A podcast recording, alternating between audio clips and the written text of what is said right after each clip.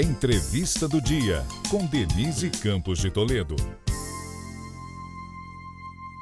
É, e vamos falar agora sobre as pesquisas e mudanças nas intenções de voto. Eu converso com o cientista político José Álvaro Moisés, que é professor da USP. José Álvaro Moisés, boa noite. Olá, Denise, boa noite. Um prazer falar com você de novo e com os telespectadores da Gazeta. Bom, e vamos começar falando dessa onda que a gente tem visto aí de apoio ao ex-presidente Lula, que na verdade boa parte dessa onda é contra o presidente Bolsonaro e tem mobilizado inclusive adversários de Lula. Nós estamos vendo apoio de economistas, hoje ele tem uma reunião com empresários, a, esportistas, já o apoio artistas. Veio também a Joaquim Barbosa gravando um vídeo, mesmo estando no exterior. Como é que o senhor vê é, é, todo esse apoio num primeiro turno, que esse seria o objetivo, ele sair vitorioso no primeiro turno e não no segundo turno, que na verdade é que deveria levar a mobilizações maiores, né? É, eu acho que operou uma, uma avaliação estratégica de que a campanha e a disputa pode se encerrar no primeiro turno, e que para isto era necessário demonstrar um apoio mais amplo ao, ao ex-presidente Luiz Inácio Lula da Silva. Essa série de apoios que alguns reputam como simbólicos, outros como efetivos, né? É, do jurista Miguel Reale Júnior, do, do ex-ministro do Supremo Joaquim Barbosa, economistas, artistas, né? é, um, é uma, é uma é, digamos, uma sinalização que a campanha do PT, do ex-presidente Lula está fazendo, de que, na verdade, a candidatura dele é muito mais ampla do que pareceu inicialmente. Isso tem um, um sentido de conquistar, uma, uma, um objetivo de conquistar o voto dos indecisos, que soma aí entre 5% e 11%, mas não só dos indecisos, também é, eleitores de Ciro Gomes e de Simone Tebet, que, uma vez que esses não têm chance de chegar, não é, de vencer as eleições, poderiam, os eleitores deles poderiam considerar não é, que é importante uma vitória de Lula para afastar o Jair Bolsonaro, com todo o significado que Jair Bolsonaro tem, não apenas em termos de, de uma má administração, que de certa maneira está sendo avaliada, mas principalmente as ameaças à democracia que em diferentes momentos ele de alguma maneira representou. Acho que uma parte dos eleitores estão preocupados com isso, né? Agora, há uma cobrança muito em cima de Ciro Gomes, não é, que mantém a candidatura dele e critica essa onda de voto útil, do chamado voto útil. Agora, não há a mesma cobrança em relação a Simone Tebet. Inclusive, alguns analistas acham que Ciro pode sair perdendo politicamente por insistir na candidatura. Como é que o senhor vê esse risco? Olha, eu acho que é difícil dizer isso, se está insistindo, não é? Se poderia desistir. Eu acho que esses candidatos se apresentaram com uma tentativa de definir uma, uma via própria, um rumo próprio. Né? Agora, no caso do, do ex-governador Ciro Gomes, eu acho que ele foi um pouco longe demais na maneira com que agressivamente se dirigiu principalmente ao Lula e também em relação ao Bolsonaro. Quer dizer, acho que é, é preciso considerar que, às vezes, a, a ideologia não suplanta uma percepção afetiva, emocional de uma parte dos eleitores que não pode ter agressão de pessoas, no sentido em que você praticamente anula a outra pessoa, anula o outro adversário. Essa perspectiva eu acho que acabou prejudicando o Ciro Gomes, a impressão que eu tenho. O, o candidato Ciro Gomes é muito preparado, tem uma série de aspectos que são contribuições importantes que ele deu, inclusive no debate com os outros. Agora, esse é, é, o foco mais deveria ter sido o foco mais importante, mas por vezes pareceu mais a agressividade dele que eu acho que levou ele a perder votos. É a minha impressão que eu tenho. Claro que eu não tenho uma análise, uma pesquisa completamente científica para comprovar isso, mas é mais a impressão, observando ao longo desses meses o que ocorreu e como oscilou ah, nas pesquisas não é, a preferência pela candidatura dele. Não é? é, e em princípio Ciro e Lula transitam no mesmo campo ideológico, né? É, exatamente, você tem razão, tem toda a razão. Quer dizer, num certo sentido, é, é, isso é que eu acho surpreendente. Como eventualmente o Ciro Gomes gostaria de conquistar parte dos eleitores que estavam no campo do Lula, um ataque muito duro ao Lula inviabilizou essa possibilidade. Eu, eu, eu, eu acho difícil de compreender que ele não tenha percebido que o efeito seria negativo e não positivo. Não é? É, em, em, todo caso, a minha impressão, Denise, é que no, no, o Brasil precisa de tal modo ser reconstruído a sua política, a nossa democracia, que nós não podemos eh, abrir mão de lideranças que são capazes e que têm uma contribuição a dar, como o Ciro Gomes tem. Né? Então, de alguma maneira, eu acho que, caso Lula seja o vencedor, que é o que as pesquisas aparentemente estão indicando, não é? É, tanto no primeiro como no segundo turno, ele, eu acho que ele deveria fazer algum gesto, alguma ação, no sentido de reincorporar lideranças com esse peso, com essa importância que tem o Ciro, que tem a Simone, mesmo que não haja concordância de teses, de ideias, não é?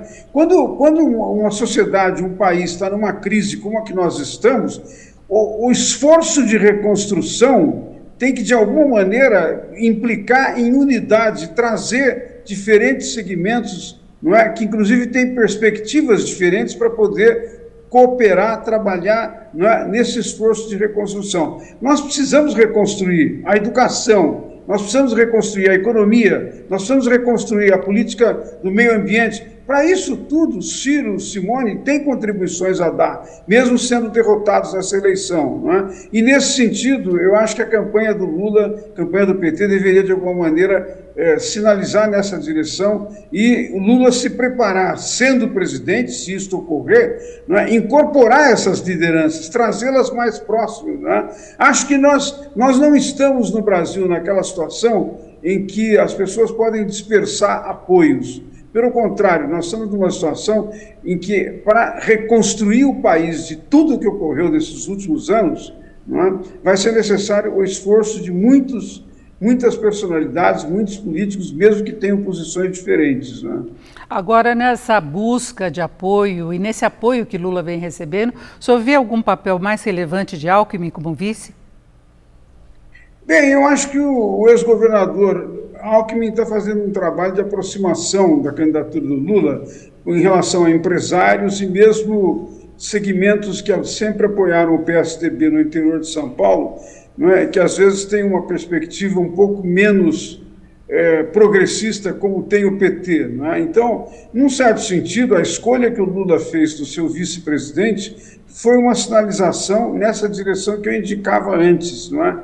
De é, acolher a participação, acolher a contribuição que mesmo figuras diferentes podem dar para um governo que deveria ter, ser em grande parte estruturado como, como uma frente democrática não é, capaz de, de ressalvar o país de tudo que ocorreu. Não foram poucas coisas o que ocorreu. Se nós lembrarmos o que foi a pandemia, um país que, numa situação como essa, perde 700 mil brasileiros, é uma coisa muito grave, muito duro, muito difícil tem muitas consequências, tem implicações para as famílias, tem implicações para a sociedade, tem implicações para o serviço de saúde. Então, a recuperação disto tudo demanda uma frente.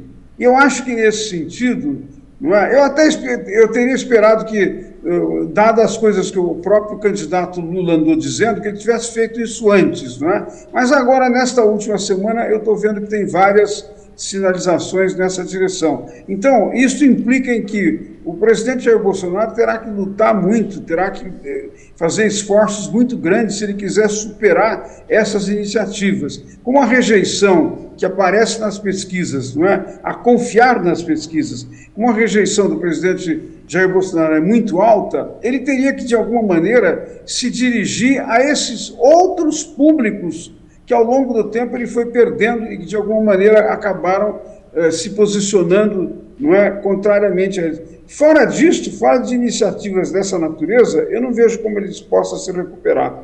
Agora, o senhor falou a confiar nas pesquisas, o senhor tem alguma desconfiança? E pelo histórico que nós temos a, das várias eleições, porque os apoiadores do presidente Bolsonaro o próprio presidente Bolsonaro questionam muito essa tendência que vem sendo sinalizada.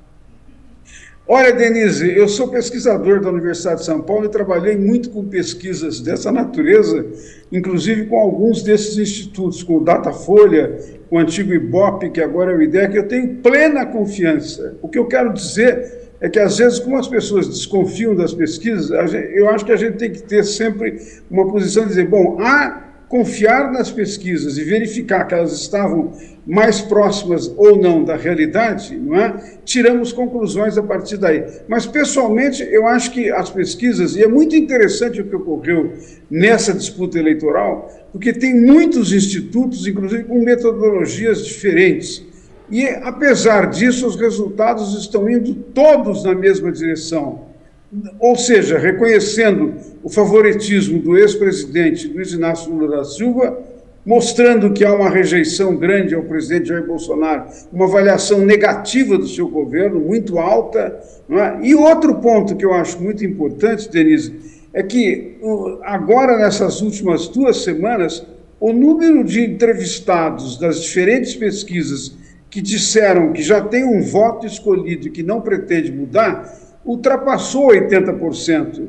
Então, você olha, se 80% não quer mudar mais de opinião, se há uma rejeição muito alta, no caso dos dois candidatos, mas mais alta do presidente Jair Bolsonaro do que do ex-presidente Lula, é? se nas pesquisas espontâneas eh, os, os percentuais que são indicados são muito próximos da pesquisa estimulada, eu diria, nós estamos diante de um cenário que não mudou muito há meses, não é? que vem de alguma maneira confirmando essa mesma tendência já há algum tempo. Então, de alguma maneira, é, é, numa eleição que é extremamente excepcional, porque raramente nós tivemos uma situação em que você tivesse um ex-presidente que realizou dois governos e, portanto, tem uma, um trabalho em relação ao qual muitos eleitores re recordam positiva ou negativamente, e um outro presidente em exercício que está realizando o seu trabalho. A tendência do eleitor